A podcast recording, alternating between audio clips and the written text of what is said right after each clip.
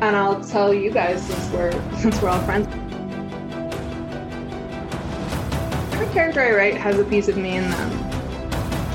Hi, I'm Leigh Bardugo. You're listening to the Grisha Cast.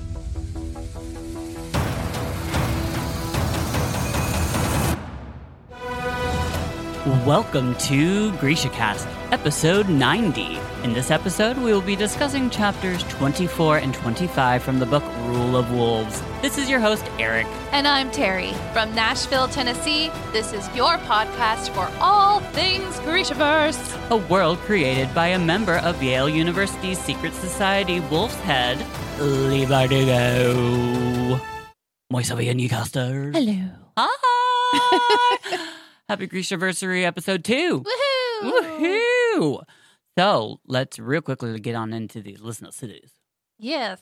Yes. First, we have Sequim, Washington. Ooh, Oh. Sequim who? And then we've got Carlton, Australia. Oh. Thank you all so much. So, by the way, sorry about last week. Yeah. um, yep, we Things happen. things do, but we're back. And Mhm. um, yeah, so we've got some cosplay going on again. So if you want to check it out, go to our YouTube. And um, you're looking, you do remind me of high school. yes, I uh, It is, I am kind of rocking the high school, the look that, uh, yeah. Yeah, I, but I feel like high school would have been a lot darker. yes, yes. I mean, I wouldn't have contoured, you Mm. know, like this, but um, but You yeah, it was. good. Thanks. What is it was uh, you know, the heavy black liner and the black lipstick and That's incredible. I, I, mean, did actually wear my hair in a bun quite a bit in high school too, so yeah. Well, I'm just looking at the contour. Like, that is incredible job that you did. Wow, look at that bone structure. Work. I So- know if only I could look like that all the time. So Terry is lovely Bagra, Yeah. bringing it on with a stick. I mean, I don't really Have one, I have a, a pen, a wand thingy. a wand. No, it's it's a eyeliner. Oh, Um, uh, yeah, I actually I went to go look for the cane that Mm-hmm. I used for the for the cast thing, and I couldn't find. Oh, well, it's- so whatever. Just imagine I'm beating somebody up with a with a stick. yes. But and I was going for if you go to the Grishaverse page that has all the characters on it, I was going for that interpretation of Bagra, not the show Bagra, And- because she's I don't know, she's darker in the Grishaverse like picture. Yeah, Yeah. and it's it's it is weird because now we do have like we have the show version of characters, and we also have like the pictures that we've had, and Mhm. I I agree with you. I love the illustrations that they have Yeah. of Bagra. So, um, I I'm looking fantastic. mm-hmm faux for fantasy. um i am just um i was in king of scars i am this is my interpretation of Sankt Grigori and i have fur blowing everywhere Oh, like, yeah, it is. literally in like the air in in the big lights, you can just see a little fur everywhere. It's in the tea, it's in the cream, it's in everything. But it looks fantastic. well that's good that's fantastic i'm glad like i mean this is got the little harp um Mhm. if you read lives of saints which we will be um i kind of took the inspiration from the picture and um his story was really cool like his actual story is he gets eaten alive by like wild animals which is really sad but um anyways i also decided that i would another part of my interpretation is since he like connected with animals and he put them to sleep with um instruments and this little this thingy i decided i'd bring out my shofar. Yeah. mm-hmm. Sporting some jewish grishaverse realness.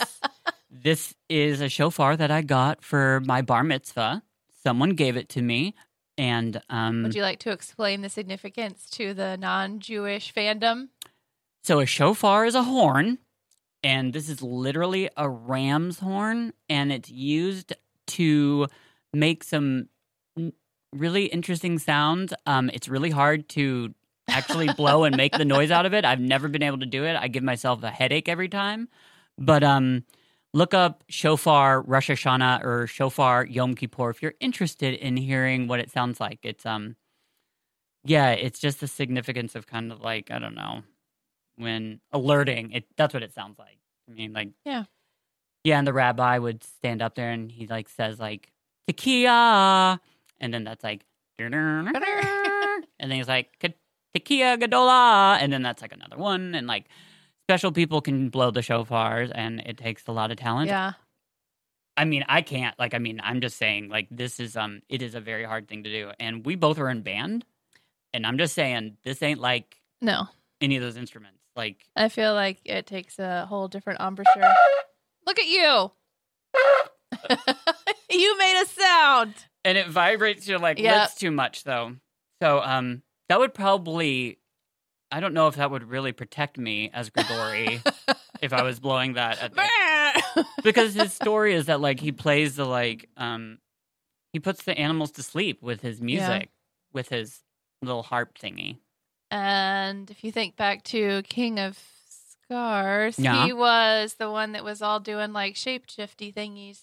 Yeah, exactly. Which makes like, which is always so fascinating to me because I don't understand the connection between his actual story in Lives of Saints Right. and then because he was the weird one. He was the one that was like eight thousand eyeballs and Mhm. eight legs, and he was literally. I, I remember when you got to the part and you're like, things got weird.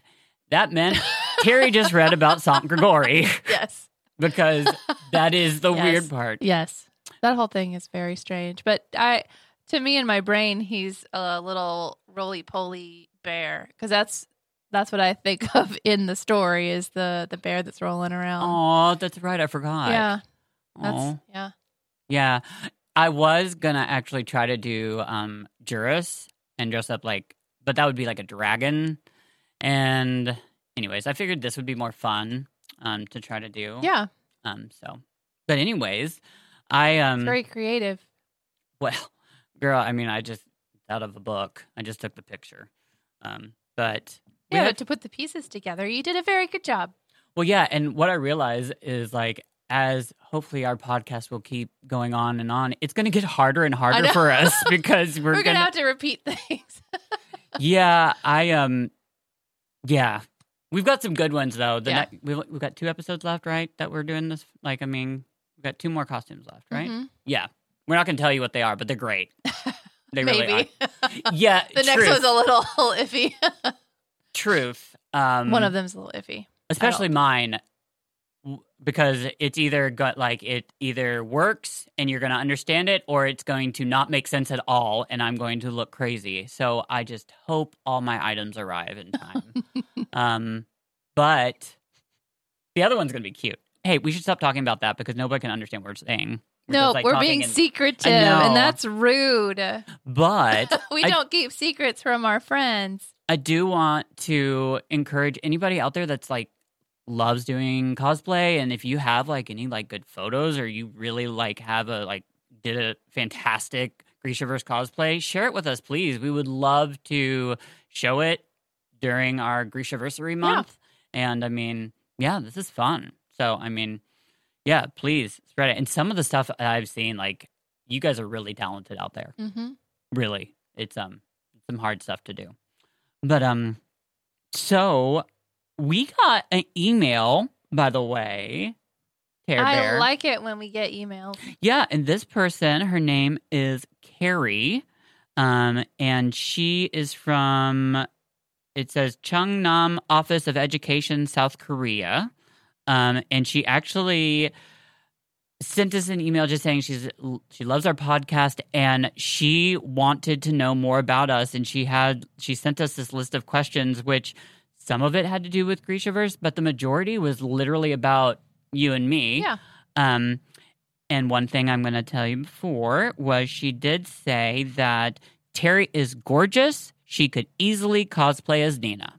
Oh, that is And the quote. sweetest thing. I know. Thank you so much, Carrie. Yes, thank you, Carrie. We love that you love it. And yes, so um, we're not going to do all your questions right now, but believe me, you will get the answers to all of them. I picked out a couple for right now because I thought they would be fun. Mhm. Um, so, who are your favorite drag queens on Drag Race? Ooh, uh, So this is gonna be hard because I don't I just started watching the UK, and I really like some of them. Yes. Um, Heidi N Closet is one of my absolute favorites. Really? I love Heidi N Closet so much. Um, Because she's funny. yes. Yeah. I love um her quick wit and her humor. Yes. Um, because it's not like too snippy and evil. You know what I mean? Like it's actually funny. It's not like, oh girl, no, she didn't. Like it's Right. it's actually funny. Um, and then I actually, but then on the other spectrum, I love A'Whora. Um, that that's on the UK one. If I don't know if everybody's watched the UK one, A'Whora is, um, but uh, she gets a bad rap is she in the first season or second? first. Okay. She gets a really bad rap. Even now, there's a lot of hate for her. Um, Remind me, what did she? So I like I just watched the Snatch game. she's I can't remember what she did for Snatch Game. A'Whora. She um she's the she's really young and everybody like she I don't know, she's very snotty and she's got dark hair and I don't know. But she's just there's a lot of controversy surrounding her and everything she does and everything she says. Uh, but I love her drag and she actually grew a lot during the season. Um but I So I don't think A'Whora was on season one. Yes. I don't recognize of UK. Uh-huh. I don't recognize that drag queen on A'Whora. oh, you know Are you sure? I it might be. I really. Maybe it was us. It- maybe it was Australia. Oh. Well, it says Drag Race UK. Oh well, then A'Whora. first one. Yeah, but Yeah. it says season two, right here. Hey, the season's good. oh, are we on season three? Yeah, you are, girl. There's Okay. so wow. yeah. I um. This is this is my life. I'm always confused. It's okay. I mean, it's gonna just Can't get even- worse as we get older. So just, Just bear with us. exactly But anyway, A'Whora. okay. I love A'Whora.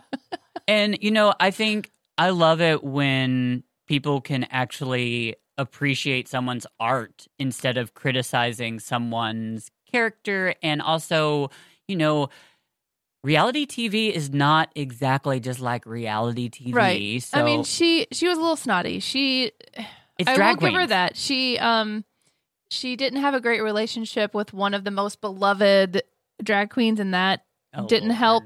I know. I, and I'm not a fan of this most beloved one. Yeah. Um, and I think she went on she went on holiday and she got a really deep dark tan, and now she's being accused of um, blackface. Um, it's just Is there's it so much reaching, and I just Wow. yeah, so like I- I'm sure she said nothing about blackface and someone No. just like pretty they much just it was a, just an accusatory thing, looking at a picture of her being tanned. Yeah, And see, that's what's crazy with Drag so Race. much attack culture.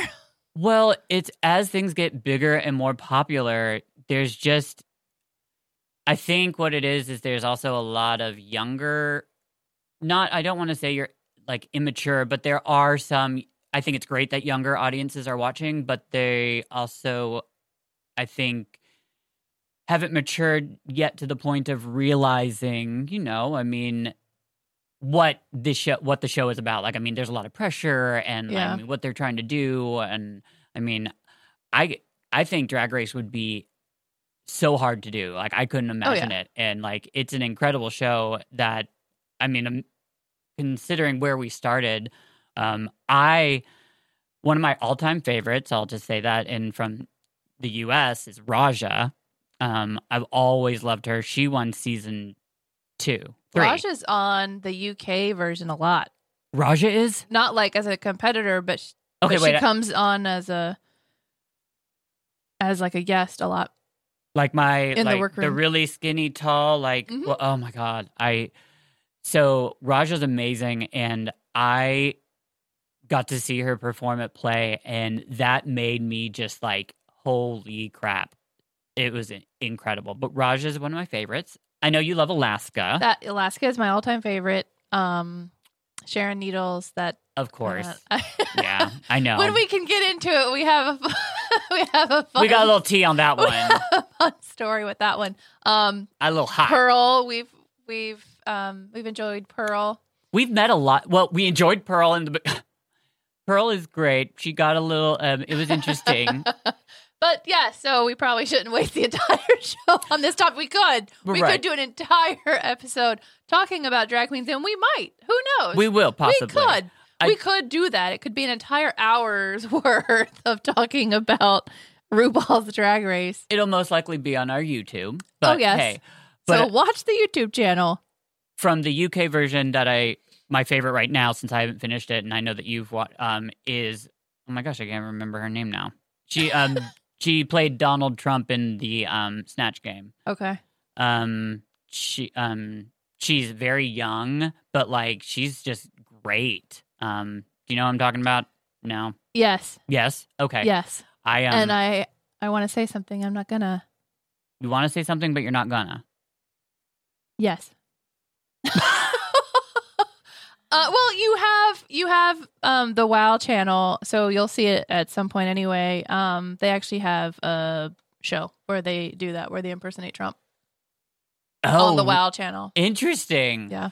Well, she did an incredible job. Mhm. Um, but yeah, so drag queens are amazing. We could talk about them for Yeah. hours. Moving on. Um, so next question: How did Terry come up with her pumpkin pie recipe? Oh I wow! I know That's that. a deep dive. well, uh, but that's a listener. Carrie is paying attention. Yeah, I know because I mean, I don't.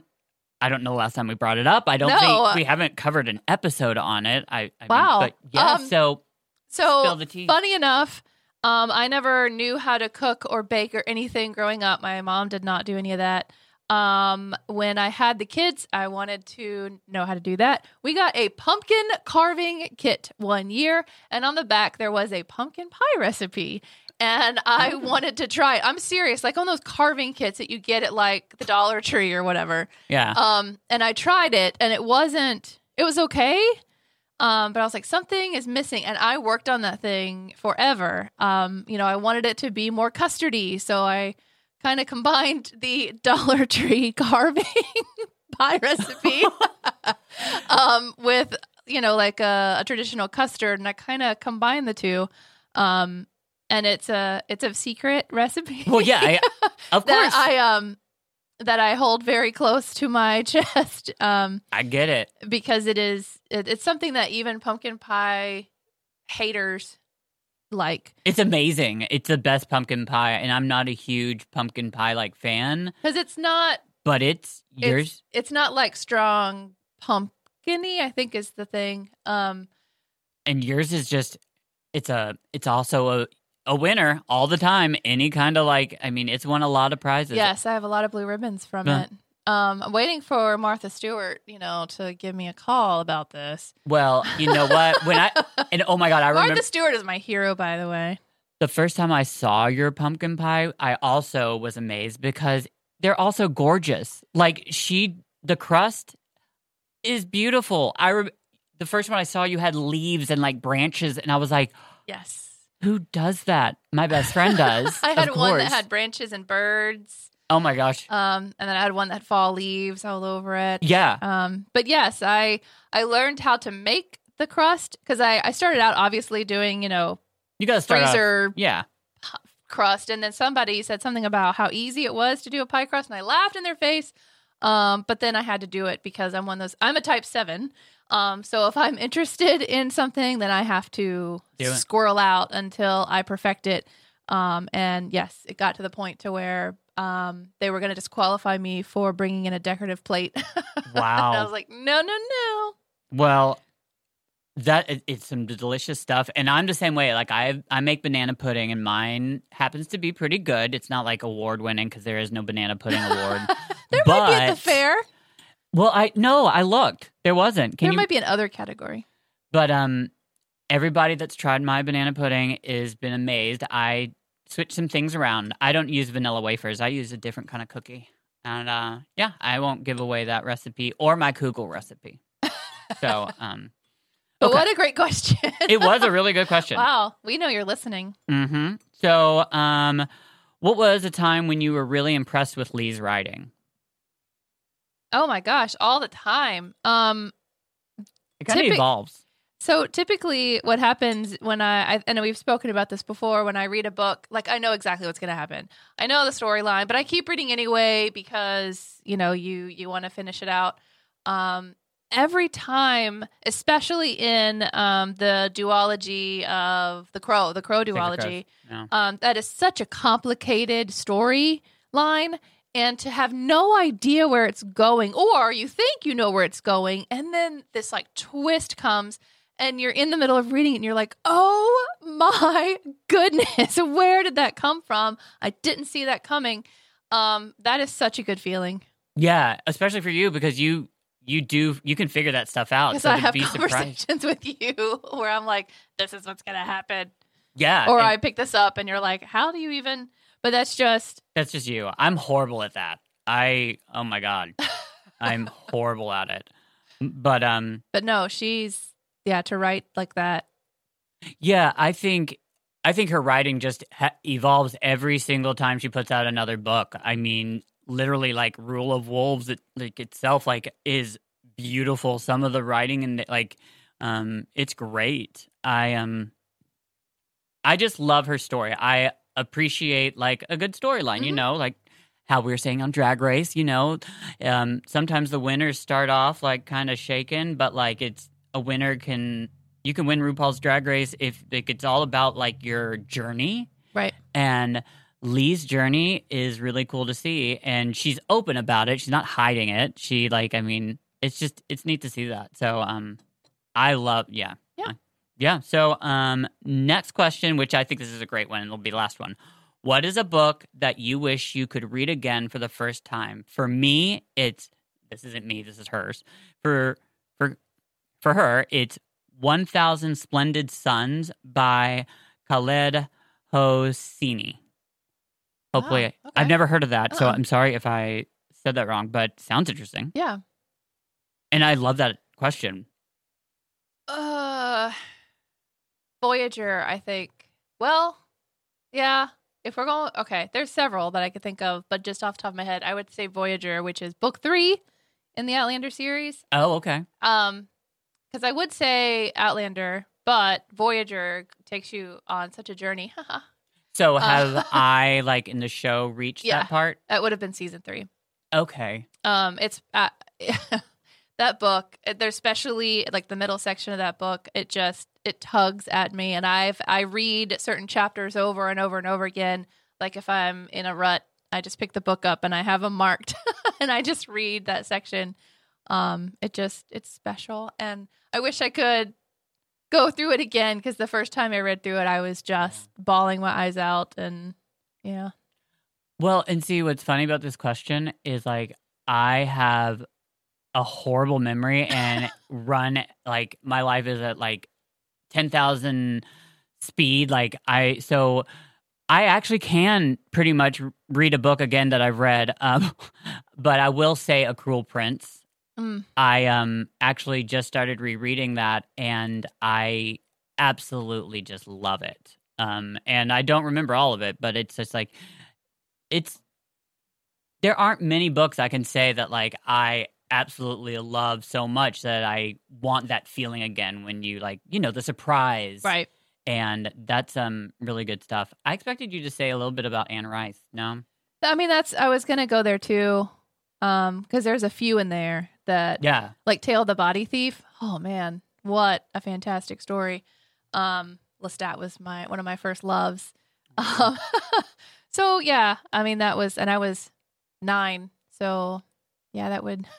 Yeah. I've probably read it twenty times by now, but Hey, but like those books are amazing. I mean, they they just get us. And I mean, I and when I mean a Cruel Prince, also by the way, I mean the trilogy because I mean I can't like that first book is great, but the yeah, I there's love- just certain writers that ruin everything for you, and Anne Rice and Diana Gabaldon are, and Leigh, um, are kind of that. When you go to try to read something else, and you're like, ugh, yeah.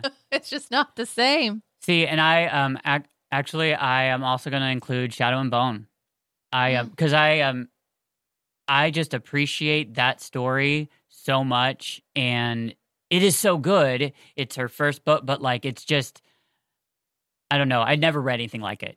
You know all the surprises. Like I mean, like Yeah. fi- like you know, it's just it's it was great. Mm-hmm. So, anyways, okay. Well, that was some good answering some questions, and um, she did have a PS I want to read that says, "PS I passed through Lebanon, Tennessee when I went on a road trip about four months ago. I can't believe y'all are from there. I visited my friend. She lives near the outlet mall. All right. Well, that's awesome. Well, thank you. Like, Wow. and I um I felt so bad because this email came in like about a week, week and a half ago, and I thought it was somebody. I thought it was something else, and it got buried. I didn't read it till this morning, and I was like, "Oh my god, this is some like." And so I like immediately was like, "I'm so sorry, I didn't respond." But anyways, thank you so much, Carrie. And yes, um, you. I'm gonna share the rest of the questions with Terry, and we will um probably do like a Grisha cast after Yeah. answer those um because those will be fun. But um, thank you. We love doing that Yes. stuff. Um, so so yeah, we should definitely yeah, get going. we should get going. We got two chapters, and um, I know I shouldn't do this, but um, Chris, can you give us a time check just so we know? Um, perfect. Alrighty. Okay, so um, it's me first. Yeah. Yes. Okay, so chapter twenty four is Mayu, which um is very different for me, by the way. I haven't really covered a Mayu chapter, but um. Okay, so Makhi says with um, so much assurance and honesty that she might reveal the secret laboratories um, used to create the khergud, that she still hadn't even actually admitted whether they were real or not, but she's considering it. Um, so we just have to remember where were we with Mayu. Mayu is back in Shuhan. She's trying to like um so she's with Ehri. Um yeah, so you know, we're in, in Shuhan. So anyways, um Tamar is with her, and um, Tamar and Mayu um, escorted Ehri to a part of the palace called the Nest, which I found in, a little intriguing. Um, it was a place, I guess, that she grew up with her sisters, and she's got a lot of memories. Um, she's been there for three days, and memories kind of fly by where the girls are all treated like they are heirs for the throne. However, the eldest is the one most looked upon to take the throne. And the boys are told you can be, well, I feel like you can be anything you want to be as a man of Shuhan when you grow up, as long as it's related to these very large and wide and a very large umbrella of options military, medicine, or religion. so I found that fascinating because I was just like, wow, what like a what a change in reality. Yeah, it's kind of opposite. Mm-hmm. Yeah. And like I um I just thought that was so interesting and it's just like those three options, military, medicine, or religion. Mhm. Wow. Um must be overwhelming. Figure out like which one you're gonna pick. But um anyways, um Ehri's got her sisters coming, um, surprise, you know, they're like, Hey, what up, girl? Gotta come and say hello. And um there's silks and fabulous, like I'm I would love to see this. It sounds gorgeous to Mhm. watch. Um so I don't know how many sisters she has because I kind of was getting confused, but she's got two sisters that visit, Karu and Yenye. And then they mention a sister named Jem, and Jem is not there because she is mourning her daughter, a Kenny, who actually is the niece of Makhi's that we watch die in the very first chapter. Yeah. Oh, you just knew that? Uh-huh. Okay, well, I went and like I was like thought I was just like a sleuth. I was like, ooh, I wonder if that's like. So I went all the way back to the first chapter, Aww. and I was like, oh my god, that's her. So, okay, well, I thought it was neat. I thought I uncovered something that I guess you guys all knew. Well, anyways, but yeah, so um, she's not there. Her daughter died in the blight. We know that. Um, Mayu doesn't know her sisters that well. We learned that like their relationship is very just. It's not like a typical like sister relationship. They all are very, I guess, kind to one another, but they don't fight because they just don't get to know one another that much. Mhm. Um, and the sisters, like, I mean, we have to remember, like, what's really cool about Shuhan is, like, I mean, it's all about queendom. So, I mean, it's not about kings. And um, so it's kind of like, you know, put some women in charge of who's going to be on that throne, I mean, that's going to there's going to be some conniving and some trickery and I mean, I love I live for it. so that's awesome. Um each one of the sisters has Tavgharad protection and um the sisters of course ask her about Ravka um and they discuss how Makhi's presumed heir died. So that confused me. Okay, so Makhi, Queen Makhi's presumed heir died, which is a Kenny. How and why am I confused about this? Like, I mean, like that's her, that's her niece, right? Yes, that's who she was planning on. In the very first chapter, she says that's who she had planned on giving the king the queendom to. Oh, when she's done, Mhm. like when she. Oh, okay, got. Wow. Okay, I was just like, and that's right. I forget they choose. You can Yes. pick. Mhm. Okay. Well, thank you. You're welcome. Um, so um, this next part is a conversa- a conversation that um, well, I'll read it. It's um. So, anyways, quote: Kheru has delayed her wedding date," said Yenye, working her needle through a pattern of violets. Only because I'm trying to find the right peach silk for my gown. Yenye lifted a brow and ran her hand through the white streak in her hair. It's because Makhi's presumed heir died in that horrible blight. Princess Ehri gasped. She was only eight years old. Yenye touched her hand to her hair again. I I didn't mean to be callous. I only meant Kheru swallowed a bite of plum. You meant that I would take a child's death as an opportunity for Makhi to name her heir? Don't tell me it didn't cross your mind, said Yenye. It did, Kheru admitted, but Makhi won't name any of us. There are rumors, though, Yenye said slyly, about you, sweet Ehri. End quote. So, um, the rumors, that was interesting to me, just because, I mean, like, Ehri says that she, um, because Ehri is not interested in this at all. She does not want to be on the throne. Um, she says the only reason she was possibly going to even marry the Ravkan king, like, and did that whole thing was because she follows the order of the queen. Yeah. Um, and which is her sister. Um, anyways, that's the end of their conversation. The sisters leave, and Mayu is disappointed because th- this was Ehri's chance to kind of like you know get them on her side or explain further about the story of the truth, and she didn't do that at all. Um, she didn't bring up like, "Hey, by the way, my sister tried to kill me," um, twice, and also like, I mean, like that was just her opportunity. Ehri mentions how like her sisters have no influence whatsoever, and also like it could even lead to the point where then they could use it against her, and they could go and try to go for the throne. And Ehri's like, the last thing we need is like the throne to be in jeopardy. hmm So it's interesting. Um, just because I feel like Ehri is being pushed into like this into getting the throne, and you can just tell she doesn't want it at all. Right. Um, okay. So, anyways, um, Ehri's not. Oh, we already. Oh, I'm sorry. I was about to say Ehri's not close with her sisters. Well, yeah, we already said that. Um, Tamar thinks about her um brother. We haven't heard about him in a little bit. His name is Ram. I think we have heard that, and we, if we remember, it's rumored, right, that because he's missing. Um, but it's rumored that I'm sorry, I'm talking about I'm confusing Tamar and whoo, sorry girls. I mean, okay. Um Tamar does not think about her brother Ram because that is not No. right. Um I'm sorry, Mayu hmm thinks about her brother Ram.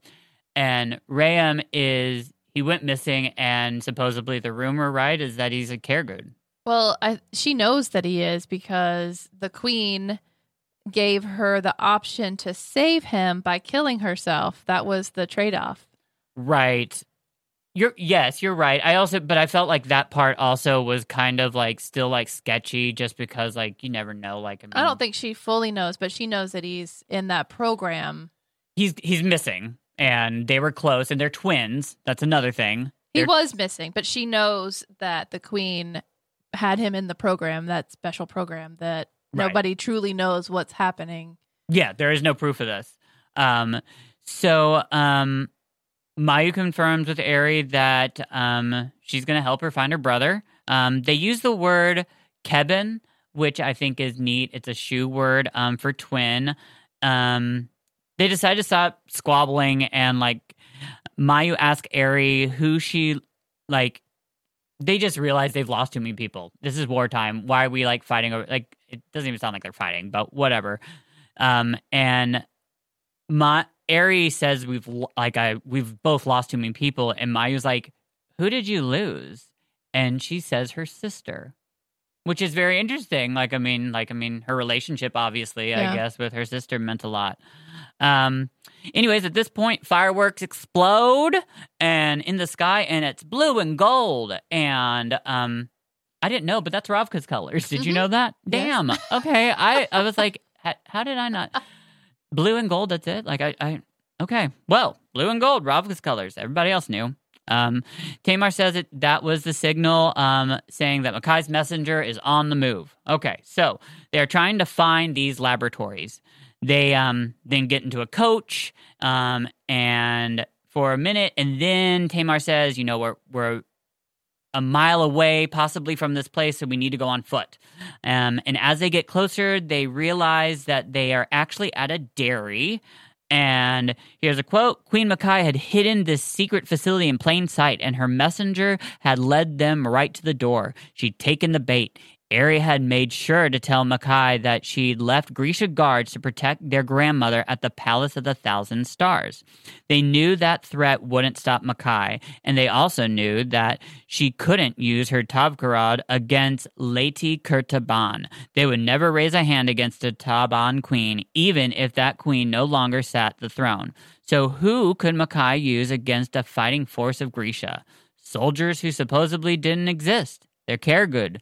To deploy them, she had to get a message to one of her secret laboratories, and Tamar's scouts had followed. End quote. So we know that was kind of a setup. Tamar goes to kind of like investigate and check in a little bit closer, and Ehri and Mayu are um, standing back, and they discuss how Ehri wanted to live in the country, and Mayu would have been um, pretty much made to go with her. Um, she would have gone off with her because she's her Tavgharad um, soldier, and um, emotionally asked Mayu if she would have followed in the footsteps at com- like the committing suicide and the murdering. Because remember, um, Mayu was passed out during that time, so she's asking her like a pretty personal question, kind of like, "You were one of my guards. My guards all did this to me. Would you Mhm. have done it?" And they all just like they very much follow the queen and the orders, and she pretty much kind of like I think she regrets it, but she says she would have she would have died with her sister. Tamar returns um, in a Tavgharad uniform. Ehri loses it because she's like, uh uh-uh, uh, you are not supposed to be wearing that. And Tamar's like, yeah, I can. I have a right to wear it, and I can't enter there looking like a Grisha from Ravka. Right. So um, I love this next quote because of the description of the Tavgharad uniform. Mayu tried to push aside her outrage. Tamar had dressed in the black uniform of the Tavgharad, her short hair hidden by the tilted black cap, the carnelian falcon at her shoulder. Mayu knew these things, these symbols of honor and tradition, shouldn't matter to any to her anymore, but they did. I just think that's neat because, like, I just I love like a strong woman in a awesome bad butt uniform. That just sounds great. Um, Tamar tells Ehri that she needs to be careful. They don't know what they're about to walk into. Um, Makhi's messenger had left already 15 minutes ago. So Ehri had to survive. They keep on presenting that to her as if that's not going to make her more nervous. Like, by the way, we have no clue what we're about to walk into, but you need to survive. I'm sorry. I'm carrying I everywhere. got one up my nose. I took a breath. Oh no, that's horrible. I felt it. It, at least it's not a bug. Have you ever like you know when oh you yeah. that or yeah When you like take a like an inhale with your mouth open, then you're like, and you know what's worse is I'm like you know I'm all over the place. I'm a very handsy person, so it's probably making this worse. I should probably try to stay as still as possible. Well, I love you for dealing with it. you do you. I I do. Um, anyways, they walk up to the entrance. um, and are stopped by a guard, obviously. And this is where we get to see Ehri do something she's never done before. She pretty much acts very strong and like her sister. She pretty much, um, she says, "Hey, did you just get the message from my sister? Well, I've got a new one. There's a new message, and it's got this green seal on it. And the like, the guards like, can I see it? And Ehri's like, um, excuse me." And in this way that like obviously like she's she's like I beg your pardon and she's never done anything like that and the like guard is like holy poop I shouldn't have done that um luckily because that wasn't a real seal um anyways she actually like I feel like I see her growing in this moment because she just is being strong and she's getting them in there. Um she's just she's going to. So um, they enter, and Ehri convinces the guards that the message from Akai to get the khergud ready for battle was a mistake, and that she is here to deliver this news to abort preparing the khergud. So she asks the doctor in charge if he would show her around, and he agrees. Ehri is kicking butt at this acting, um, and anyways, the doctor begins his tour of Jurassic Park That's how I feel. It's like a unique build of Build a Bear, where we threw away all the bears and replaced them with humans and dinosaur parts to create an absolutely terrifying being. um, because that's what this is. Um, and I didn't really understand the process of all this until reading it the second time that there's two Grisha involved with this like um doctor so the doctor calls them volunteers by the way which we know that ain't true. Um they use sedatives um to help like help the grisha be able to like calm down. And also parem is used. Um, he mentions how they use it on the khergud to help with restlessness they have at night, considering they don't need to sleep. So Mayu hears that and she's like, why do the khergud not need to sleep?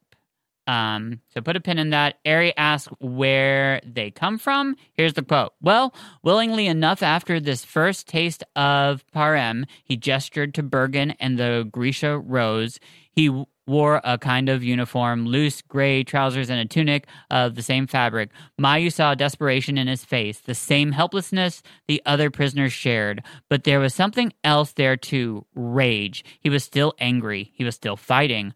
Bergen was a translator working for a shipping for a shipping concern in Fjerda, but when his powers were discovered, he tried to flee the country. Our troops intercepted him and offered sanctuary.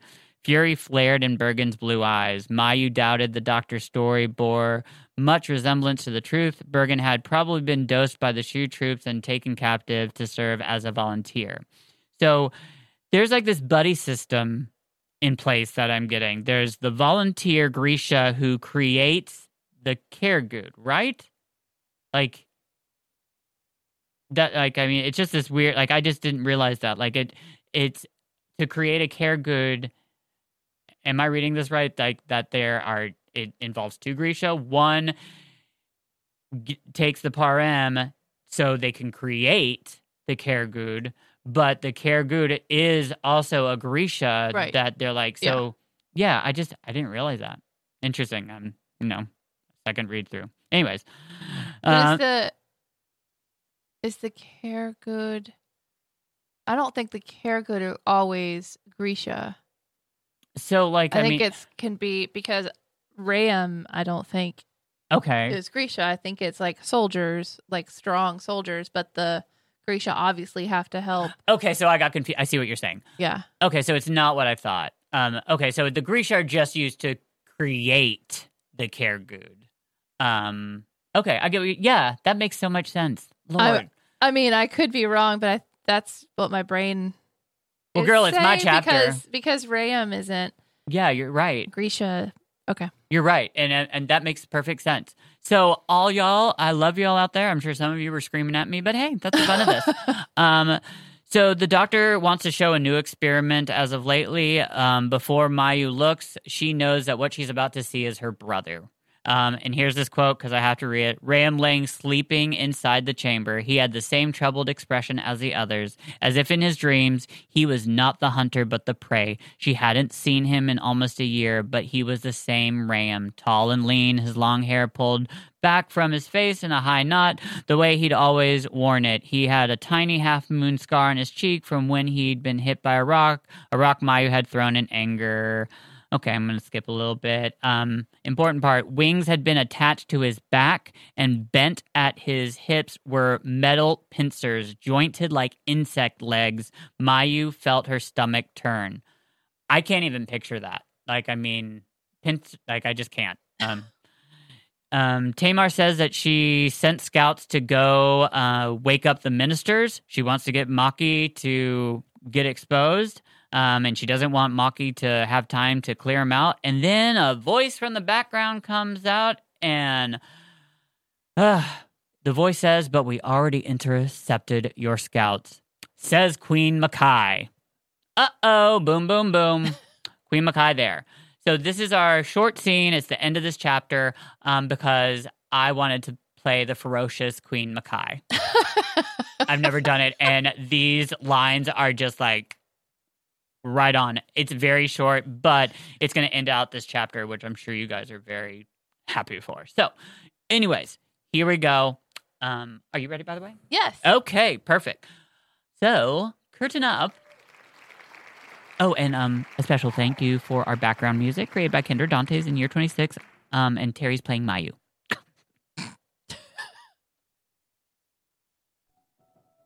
Sweet Ehri, Makhi said, Did you really think I was that easily outwitted?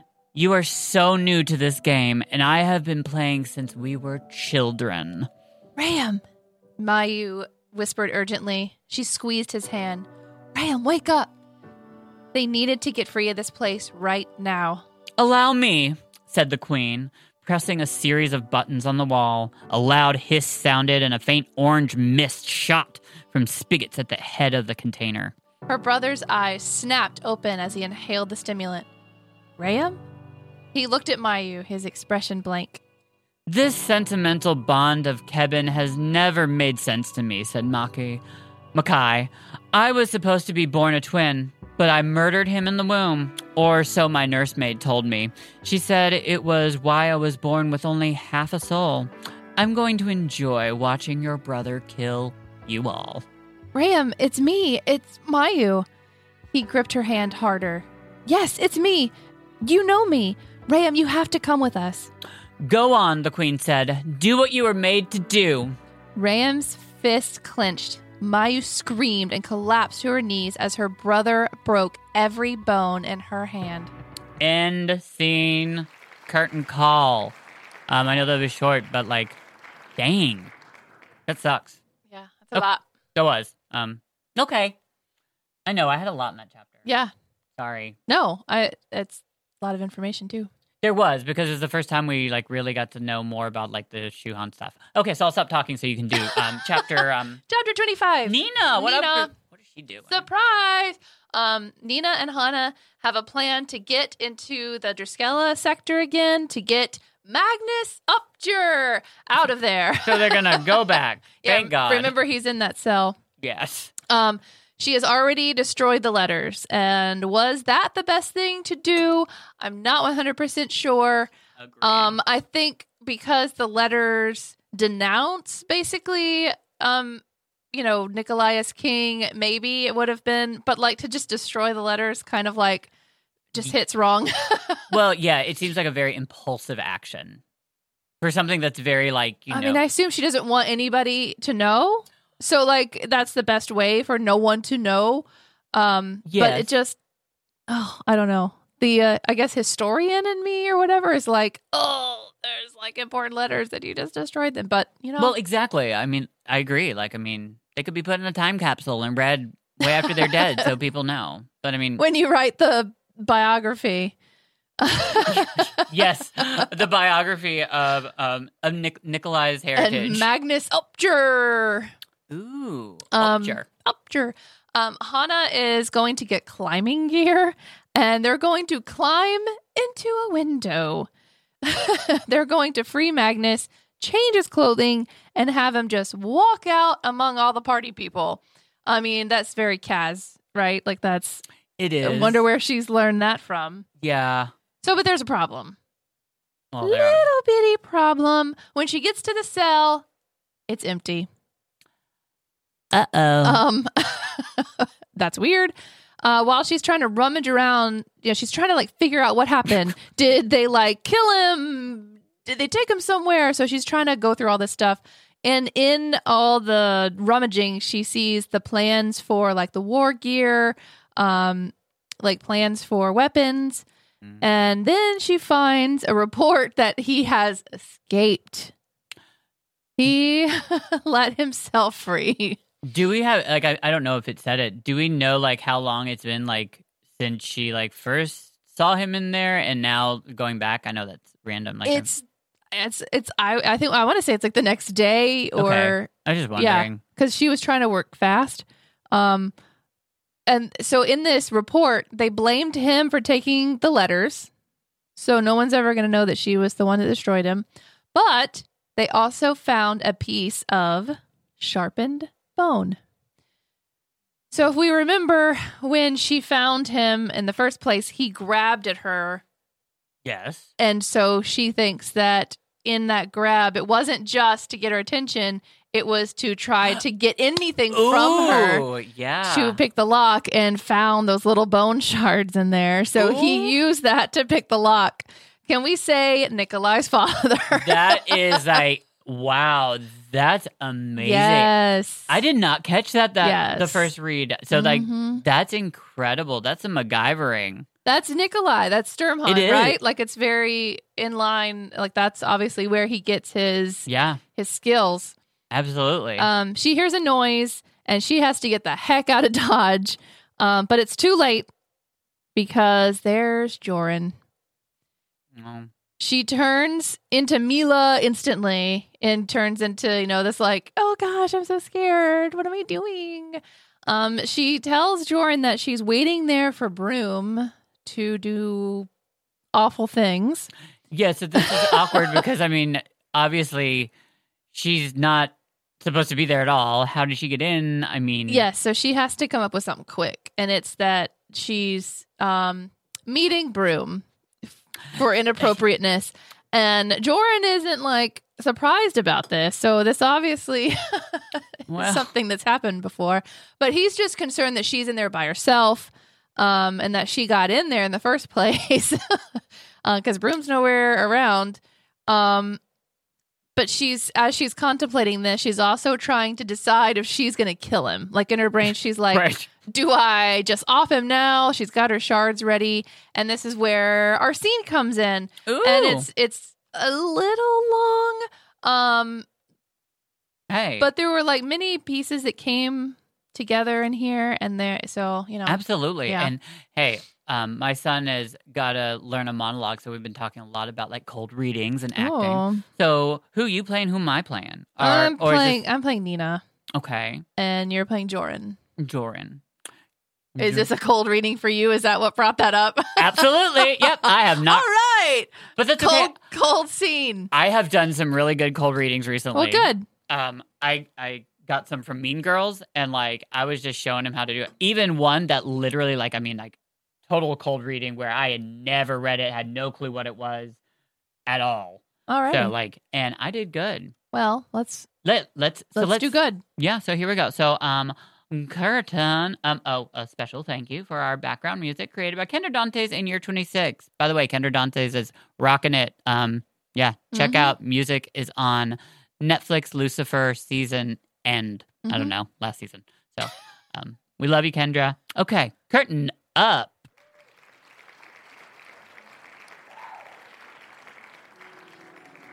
Nina stepped to the left, maneuvering so that the light shone directly on Joran's face to, to aid her aim, Hmm. then paused. Those are relics. Bones spread out on an altar cloth, laid atop a trunk for clothes. A woodblock carved with the rough shape of a sun propped up against the wall.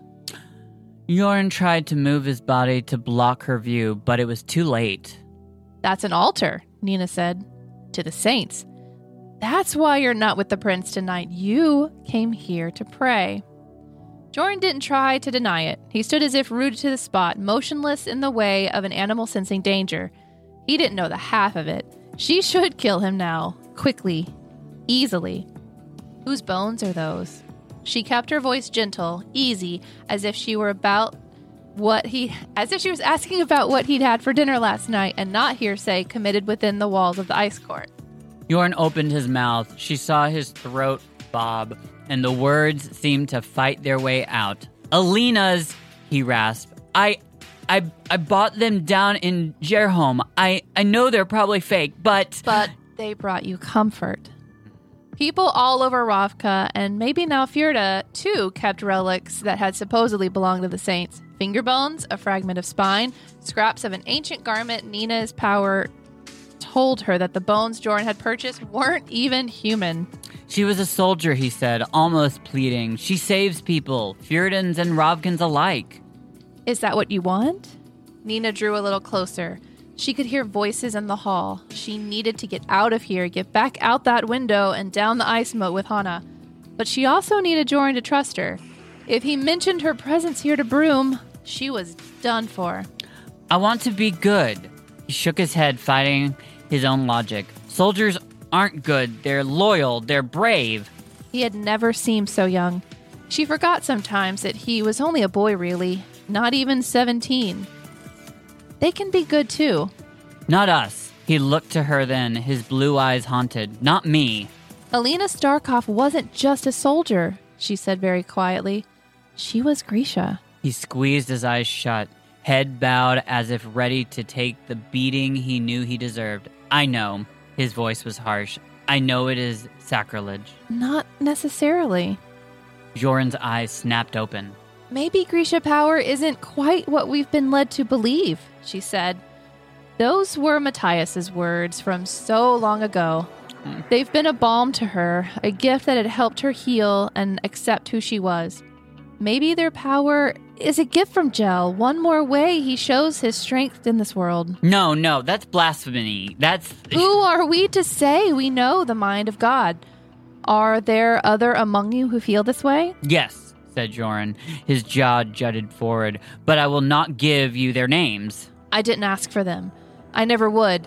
Could you help me get back to the White Island? Yes, he said, I'll help you. You must find a way out of his household. She would, when her work was done and not before. I will, but I cannot leave Hanne. As she said the words, she knew they were true. Joran hesitated. It would be better if you kept her away from the prince. He's not. He's weak. He grows stronger every day. Joran gave a sharp shake of his head. I've known plenty of wounded men, people who have lost limbs, who live with pain or sickness. They bear their suffering without ever playing the games that Rasmus does. The flaw is not in his body, it's in his soul. He's been nothing but good to Hanne. At the hunt, he was humiliated. That wasn't the first time he lashed out. I saw him knock a boy from his horse and claim it was a joke. The child split his skull on the cobblestones, but no one said a word because Rasmus is Prince. He's changing. She said more hope than she felt. The stronger he feels, the less he'll need to prove his strength. He was testing his new strength, said Joran, waiting to see who will stop him. And you know, no one will. Nina set her foot on the invisible path, feeling the cold of the water through her boots. She made herself go slowly, carefully, when all she wanted was to run from the Drüskelle sector and the truth in Joran's words. She clutched her coat tight against the chill in the air. There was nothing else to do but keep moving forward. You choose your path. You hope to find a way home again. End scene. Curtain up. So it was actually longer than. I thought that was great. so I like piece things together. I did. Um, yeah. good. Yeah, because it was actually a lot longer. But we needed to know that Joran actually prays to Grisha, basically. he believes in. Um, that there are others, and that he is in this like Drüskelle thing. So like uh, that is a big deal. it's it's our first time like actually seeing it because we heard rumors about it. Uh-huh. Now we actually have like proof that I mean like this Fjerdan's- person that's so close to the prince too. Yeah, and Fjord, like I mean, just Fjerdans are believing in, Mhm. and you know it makes sense because I mean Fjerda doesn't like have religion really, except for It's Djel. Yeah. but we don't know much about that. Like, I mean, at least like I don't know if the country below me was having saints that were apparently alive and then dying and like moving around compared to like the spirit that's in a tree. I mean, like I would be like, you know, that seems interesting. I mean, I don't know. Um, and then we've got where he's um warning about the prince, saying Yeah. that he's not nice and that um needs to keep Hanne away from him. So Yeah, he that surprised me. Um, I really didn't expect when I read that for the first time to go in that direction. Um, but I think it's neat, and you know, it's crazy. We were reading about these saints because I literally like I didn't know much about sainthood and like Catholicism, mhm. and someone like let me ask them questions because I'm, you know, I'm just the Jew that I mean, I don't know much about it. Um, I didn't know that you even like, I did because she had a she had a necklace on that had um Saint Assisi on it, Mhm. and I was like, oh, I've read that um prayer. I think that's neat. So, and she explained to me how like, yeah, you can pick a saint to like kind of look towards that you relate to, and she said there's like so many of them Yes. in Catholicism, Yes. and like I was just like, that is so intriguing to me because I thought it was just like a made up thing that I've read about in the Grishaverse. you didn't know that that was kind of I like mean, I knew- based off of Catholicism. No, uh, no. Huh. To be honest, like I mean, I'd heard of like the word saints and stuff like that, but I didn't know that like it literally like I mean, Catholicism had so many of them, and you like Each saint so much. each saint represents like a different Yeah. thing and Just if you like- and if you need some strength in a specific area then you can pray to that saint I just found it fascinating because like I just didn't know that. I mean, well Or- look at you being more worldly through the Grishaverse oh girl, I know, and I mean, come on. I mean, I'm Jewish and all, so I mean, I'm making Caden. Um, by the way, um, he is he's he doesn't have to write an essay, but I'm making him read the book Night by Elie Wiesel. Did you ever have to read that in high school? It's a very small book. no It was um, it's a true story of it's a Holocaust um memoir. Um, Elie Wiesel wrote it, and it's his. It was when he was 13. It's him going to Auschwitz, and it's um, it's very short. Um, which makes it good for like high schoolers, but it's very powerful because it's just the age and like the Yeah. truth. And um, anyways, he's reading it, and I find it. I just think it's neat because like we brought Kaden into our home, and like Chris practices Buddhism. I like I like the traditions of Judaism, and I'm more spiritual. We are very much like Kaden. We're not pushing anything on you. We want you to learn and figure out what you want, and like it was interesting because he was intrigued by it. He asked me questions. Yeah. Like he actually like he got the book like and he highlighted things and came and asked me questions and like I just thought it was like it was a really neat little thing to have and um he like just I don't know. It was it was nice. And I was like, yeah, don't let anybody he t- started talking about how some people made fun of him at school because he doesn't believe in God. And I was like, well, honey, that's where we live. And you know what? That's okay. Let them laugh. I mean, let them make fun of you you can believe in whatever you want. I mean, and I could say something right now, but I'm not going to. Um, so I um, we just have a very open household, and I think it's cool. And I've actually um, been studying so much about the fairies. I've been learning so much about all the different solstices and Mhm. uh, like how like they're just beautiful. I connect it like it's just like it's beautiful traditions, and um, you're absolutely right. Um, I'm sorry, but all that was stolen. Like Christmas and Easter, all that stuff is stolen. That was not made up by like I'm sorry, like that all is from like pagan holidays and like anyways, it's just neat. Um because those holidays like I mean they were just celebrated like kind of like were they considered holidays? I mean Or yeah festivals? they were they were celebrations and it was just everybody did it. hmm Anyways, we are probably like at. I don't want to ask Chris what our time is. um. Oh, okay. So not too bad. He just uh, let us know it's an hour and four minutes. So hey, I thought it could be a lot worse, but um, let's. It's that special special time. 'Cause- Did you finish your? Yes. Okay, All done. Just making sure. So, um, yeah. So those are two filled chapters with like information of characters that we really had like hadn't seen in a while. That's the one thing about this book is there are more storylines to kind of connect with and to remember. Um, and anyway, so okay. Well, it's that very special time for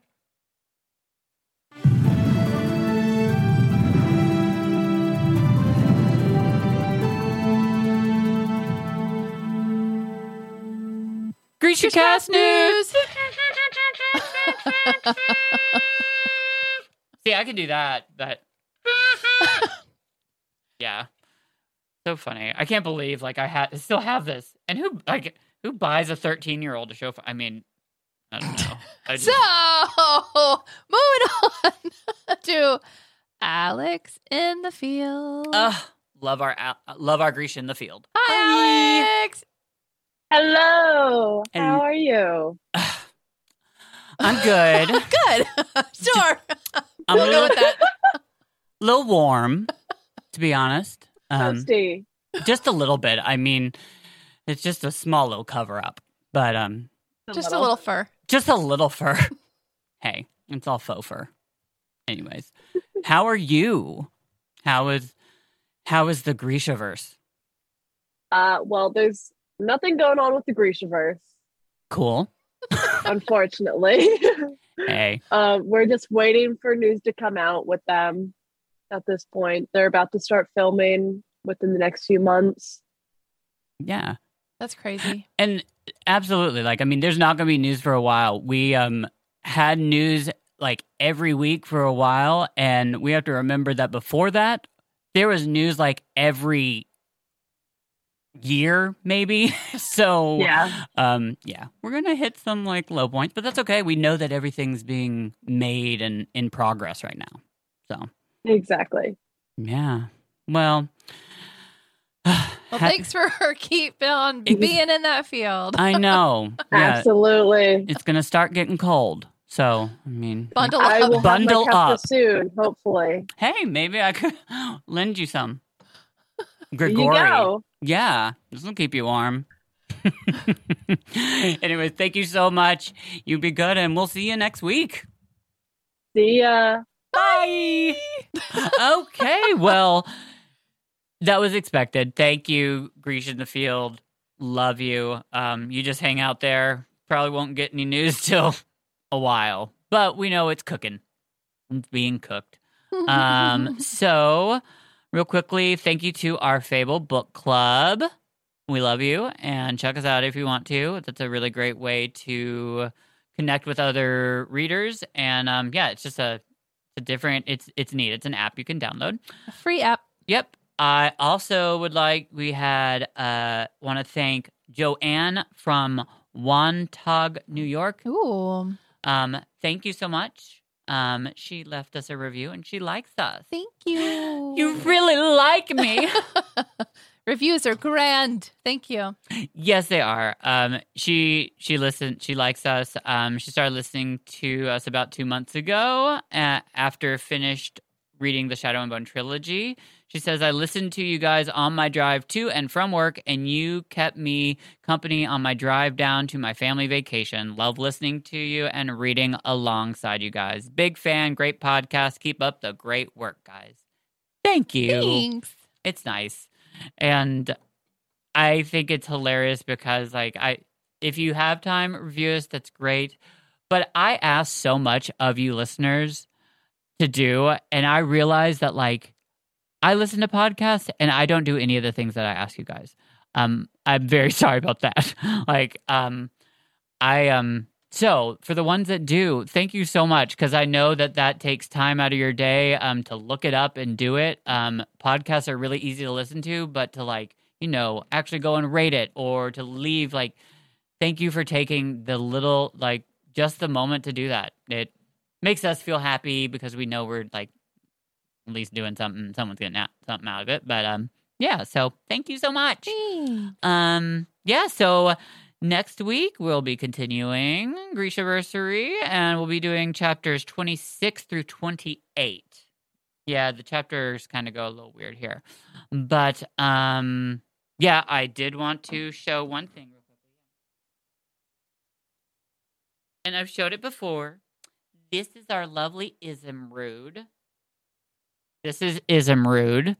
um, Izumrud, if you you remember, you have to, and if you don't, then just go to Siege and Storm, um, Ruin and Rising, um, where Terry and I covered it, um, and that begins a whole charade of us just being obsessed with a worm who was mentioned once, um, in Leigh Bardugo's Grishaverse, but point I'm showing him to you is because we actually are finally about to send him out. Um, he is going to on a world tour. So he's been stuck under Ravka for so long. Well, it's time to get out, girl. So we're gonna send him around, and it's gonna go to, of course, Grisha Cast fans only if you want to. Um, pretty much, we're gonna send this worm to you. He's gonna have a cute little passport, and you take a picture with him in a place that you love or a famous place where you live by and we're gonna put that on our socials and we're gonna watch him go around the world. And um there's more rules to it. I'm gonna explain it later but i just want to let you know we're getting close. This is Izumrud and um yeah so thank you so much for listening. If you want to send us the pictures of your cosplay please do. We um will be picking if we get anybody, we will pick winners, and you can either be like a little co-host on an episode, or for the first time, get a little Grisha cast like um gift bag. I know Tara's like, oh yeah, we do have a little bit of stuff. Yeah, we've got a little bit of merch, um, and we are we're getting there. So, anyways, next week, yep, we got the um 26 through 28, and um, yeah. Long live the Grishaverse. Like we're at the end of the hour, so my voice is a little husky. A plus. No mourners. No funerals.